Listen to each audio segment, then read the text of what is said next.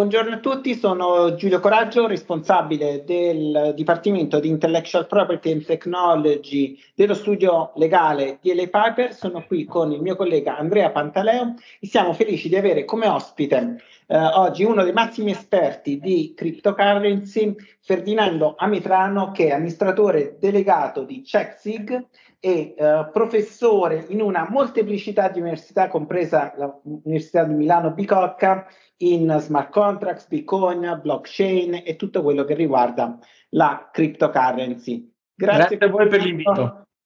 Della tua disponibilità. Allora, io partirei da una domanda uh, facile. Ci dai in pochissime parole una definizione di Bitcoin e uh, la tua visione di dove sta andando il mercato delle uh, cryptocurrency, che a seconda, a seconda delle giornate, quindi la volatilità e anche nei, nel reputazionare per la cryptocurrency cambia ehm, diametralmente a volte. Vai.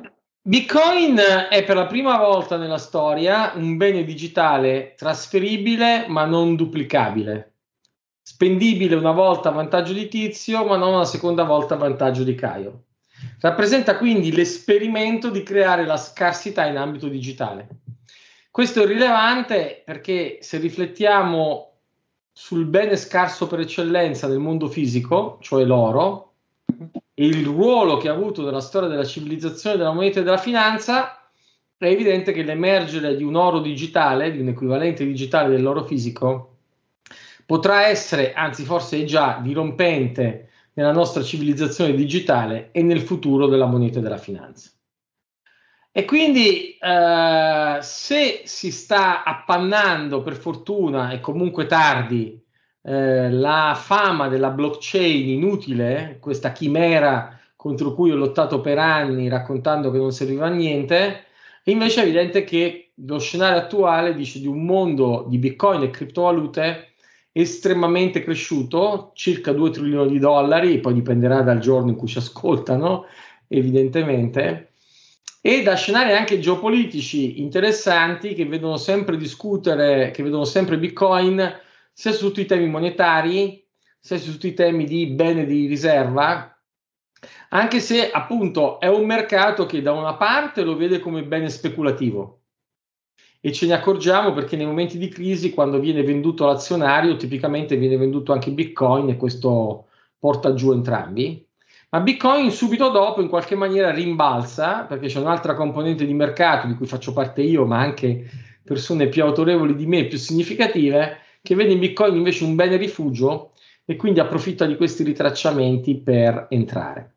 Noi abbiamo visto nel 2021 negli Stati Uniti un completo sdoganamento rispetto al mondo cripto, sia dal punto di vista proprio di dinamiche di mercato che regolamentari.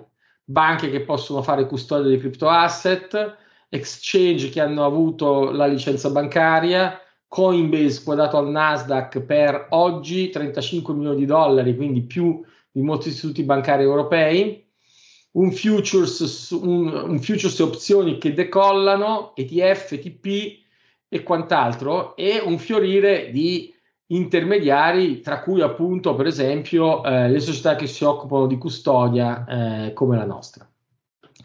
Eh, anche gli scenari di guerra, eh, in particolare la guerra delle sanzioni eh, statunitensi e europee contro la Russia, ha visto Bitcoin utilizzato eh, dai risparmiatori russi per sfuggire all'inflazione sul rublo e quindi usarlo come bene rifugio. E peraltro in quegli stessi giorni si è raggiunto il record di masse custodite da investitori istituzionali negli Stati Uniti in ambito cripto che quindi come si vede quando c'è una componente di mercato che vende ci sono sempre altre componenti di mercato che invece capiscono in quel momento l'utilità di Bitcoin e lo usano per, eh, per esempio, sfuggire all'inflazione. E questo è, allargando anche lo scenario a, non soltanto a questo conflitto, eh, è un momento storico in cui l'inflazione in tutto il mondo cresce, negli Stati Uniti al 7-8%, in Europa eh, rischia di arrivare a quelle soglie, quindi evidentemente i risparmiatori che guardano a Bitcoin come rifugio dall'inflazione sono sempre di più. Se è vero che il 2021 ha visto la proibizione di tutte le criptovalute in Cina, è vero che tre settimane dopo sia Powell, eh, chairman della Federal Reserve, che Gensler, chairman della Security Exchange Commission, hanno dichiarato negli Stati Uniti che non c'è alcuna intenzione di proibire il fenomeno cripto. E proprio di questi giorni in cui parliamo dell'approvazione del regolamento MICA in Commissione europea, ieri 14 marzo è stata approvata nella Commissione economica e finanziaria, eh, due o tre settimane fa è stato pubblicato in Gazzetta in Italia il decreto del MEF che istituisce il registro del Virtual Asset Service Provider, meno male, così si potrà discriminare tra ciarlatani e fornitori di servizi affidabili. Quello che manca ancora in Italia, ma c'è già una proposta di legge, c'è un impegno del governo votato nell'ambito della discussione dell'ultima legge di bilancio, a dare un chiarimento fiscale perché oggi la situazione fiscale è un patchwork, un collage di pronunciamenti della Corte di Giustizia europea, del Tribunale del Tar del Lazio, dell'Agenzia delle Entrate, insomma un po' disorganici e servirebbe un testo che li inquadra. Ma il rischio, anzi l'opportunità vera, è che forse i prossimi 12, i prossimi 12-18 mesi vedranno in Europa quello che è accaduto nei precedenti 18 mesi negli Stati Uniti, cioè un'apertura chiara a un mercato che ormai non è più possibile ignorare, marginalizzare o tantomeno criminalizzare. Ecco, eh, Ferdinando, hai fatto giustamente prima un accenno al, al tema della regolamentazione. No?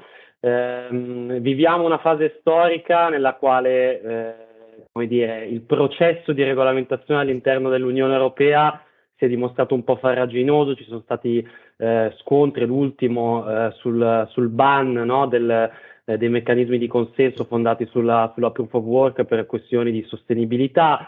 Eh, abbiamo una prospettiva di entrata in vigore del regolamento MICA al 1 gennaio 2025, stando alle ultime informazioni.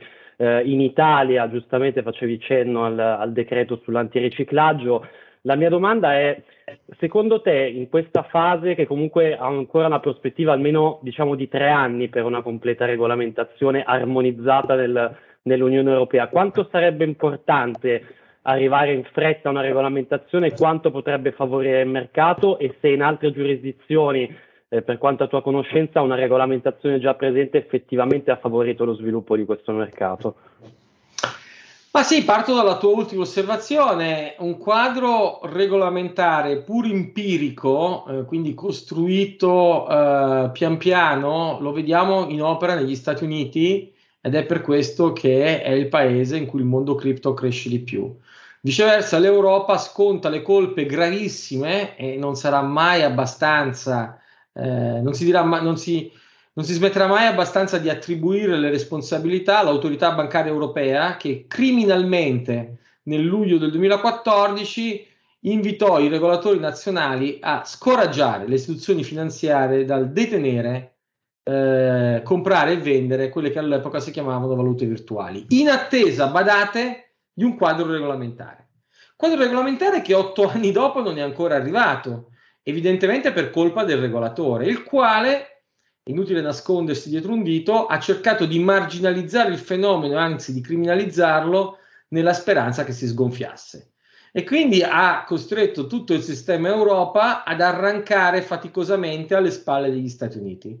La confusione eh, a cui accennavi tu, Andrea, eh, anche del dibattito sulla proof of work, eh, c'era una proposta di ban di proibizione delle criptovalute proof of work eh, in discussione su Mica che è stata sventata poi per fortuna all'ultimo minuto, dice di un'ignoranza culturale, di una mancanza di riferimenti di comprensione e soprattutto di una mancanza di confronto con in realtà eh, i luoghi virtuosi dove queste cose vanno avanti. Attenzione perché poi a guardare bene la regolamentazione tedesca è già molto avanzata, già dà licenze di custodia e secondo me al netto di Mica sarà la regolamentazione che informerà il quadro europeo. Un'Europa che io Andrea eh, non sono d'accordo con te, forse credo che proprio in questo momento, sia dal punto di vista di affronto della crisi economica seguita al Covid, sia di come sembriamo pian piano eh, metterci di fronte al conflitto russo-ucraino, vede forse per la prima volta un'Europa che cerca di pensare in grande o di parlare insieme. Certamente questi sono gli slanci da auspicare, perché invece l'Europa burocratica eh, che regola la dimensione delle banane, piuttosto che si occupa di dettagli tecnici come la proof of work, che non capisce, cioè che i commissari chiamati a, a discutere non capiscono, quella è l'Europa che non mi piace. Attenzione anche al quadro italiano, perché per esempio le responsabilità in ambito fiscale non sono europee e quindi un chiarimento fiscale è urgente ed è dovuto, ed è dovuto dal governo italiano. Eh, altrimenti ci ritroveremo. L'Italia, guardate, ha una, una, serie di attori industriali, non solo l'azienda del sottoscritto, eh, mi viene in mente The Rock Trading, l'exchange più longevo al mondo dove si scambia euro bitcoin e altri attori anche che sono delle eccellenze che non si trovano in Olanda o in Francia o in Germania no? per copertura di mercato. E quindi in realtà sarebbe un ecosistema che andrebbe eh, favorito semplicemente senza privilegi, perché non è nostra abitudine chiedere favoritismi, ma semplicemente con un po' di chiarezza. Okay, grazie Ferdinando. Eh, di cryptocurrency si parla spesso anche in collegamento con altre eh, buzzword, i fan token, il mondo degli NFT, eh, il metaverso. Ecco, secondo te qual è l'interazione tra questi due mondi e se vedi che secondo te le cryptocurrency guid- saranno um, in qualche modo agevolate nella crescita da questi altri fenomeni oppure è il contrario? Uh, come vedi questi mondi? No, no, ma allora, allora, molta della confusione che c'è su queste questioni origina ancora dalla vecchia confusione blockchain sì, bitcoin no, che parlava di, di una tecnologia magica capace di risolvere qualunque problema. I fan token, per esempio, ma io certo che ci credo nei fan token. I fan token sono un modo con cui si accede a un catalogo di prodotti esclusivi che è possibile acquistare solo con i fan token.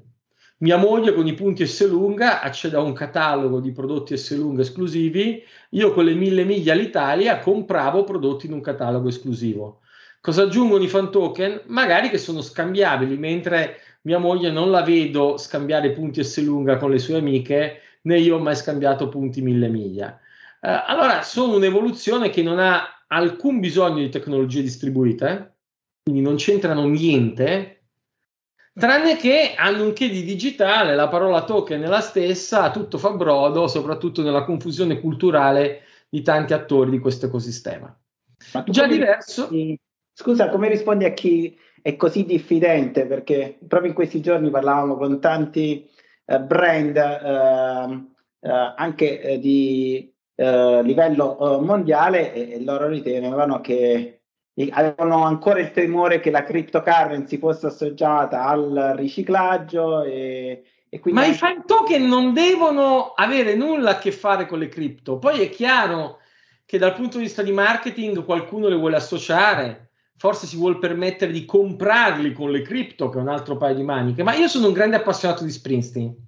Se Springsteen mettesse degli Springsteen token a un dollaro, ma io tranquillamente me ne comprerei 100, vista la quantità di euro che ho speso andandogli dietro in tutto il mondo, in decine, anzi direi quasi centinaia di concerti ormai. Uh, se poi venisse fuori che con 100 Springsteen token da me comprati a 100 euro, cioè un euro a Springsteen token, uno può andare a cena con Springsteen, è chiaro che lo Springsteen token va almeno a 1000 euro. Perché? Ma perché una cena con Springsteen, largo circolo, la gente è disponibile a pagarla 100.000 euro. E quindi ci sono logiche commerciali, logiche di marketing, che peraltro non sono il mio settore di competenza, però io intuisco e benedico con simpatia.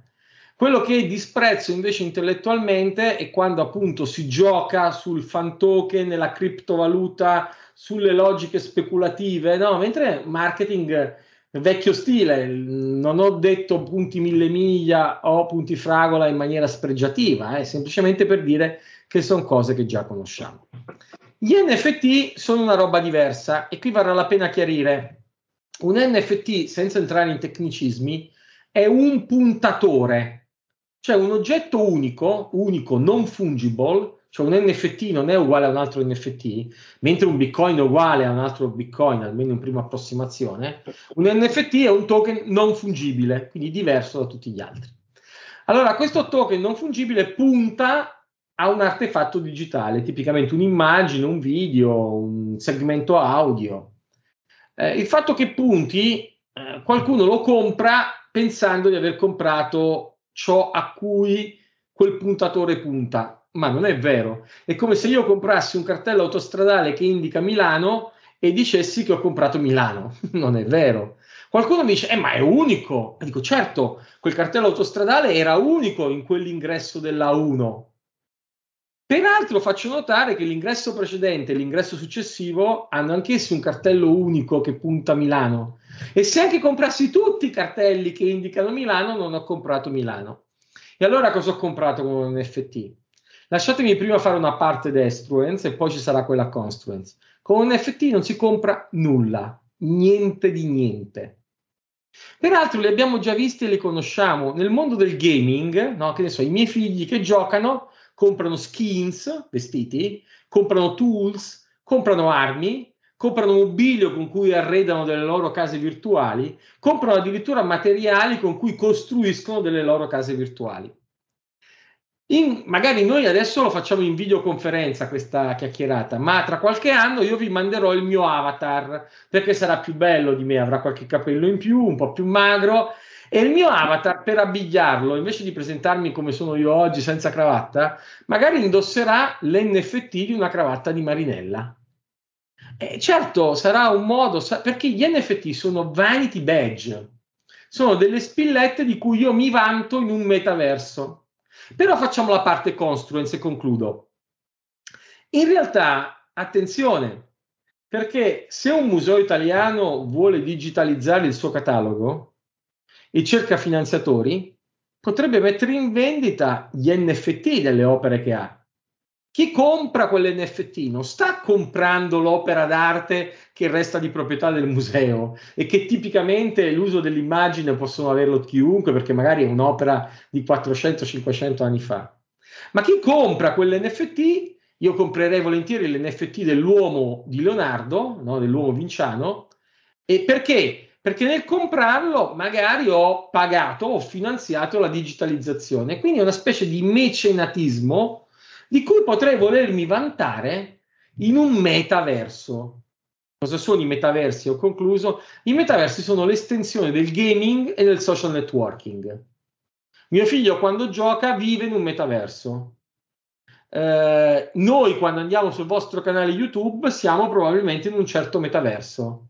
Quando interagiamo su LinkedIn siamo in un altro metaverso. Questi metaversi pensano, sperano, credono ed è probabile che si allargheranno.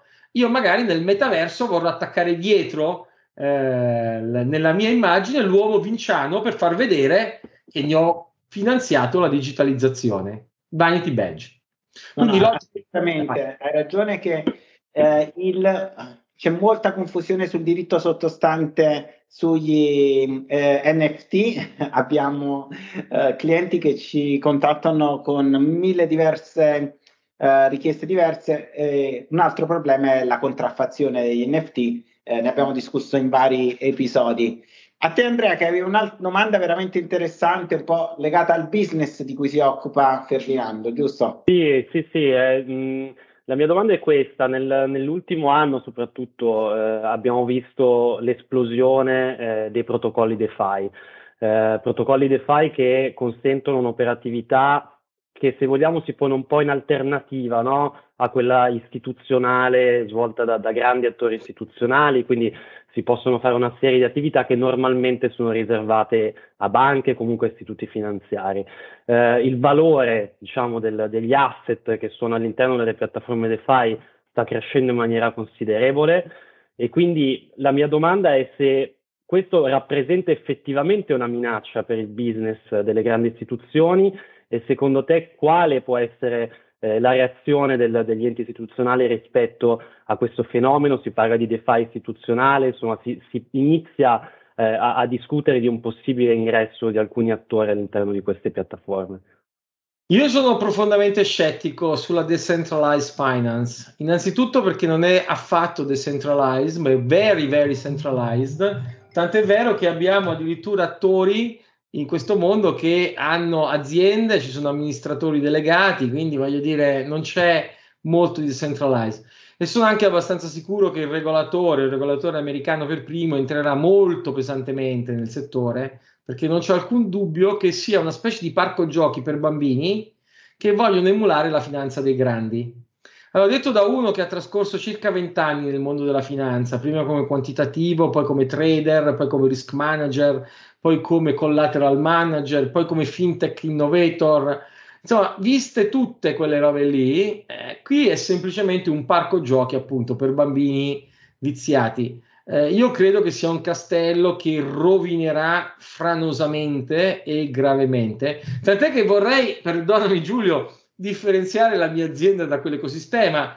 Noi riteniamo che sia gravissimo che non c'è una banca private Bitcoin, cioè che non ci sia un servizio finanziario, una società di servizi finanziari che sappia fare i servizi buoni del vecchio mondo finanziario nel mondo cripto. E allora siamo inventati CheckSig, noi accompagniamo dalla formazione alla compravendita, alla custodia, alla messa in regola dal punto di vista fiscale, tutte cose che tipicamente farebbe un private banker, ma che i private banker delle reti bancarie italiane non vogliono, non possono fare. Secondo me questa sarà la vera rivoluzione. Concludo con una battuta che è molto vecchia, che io dico da anni.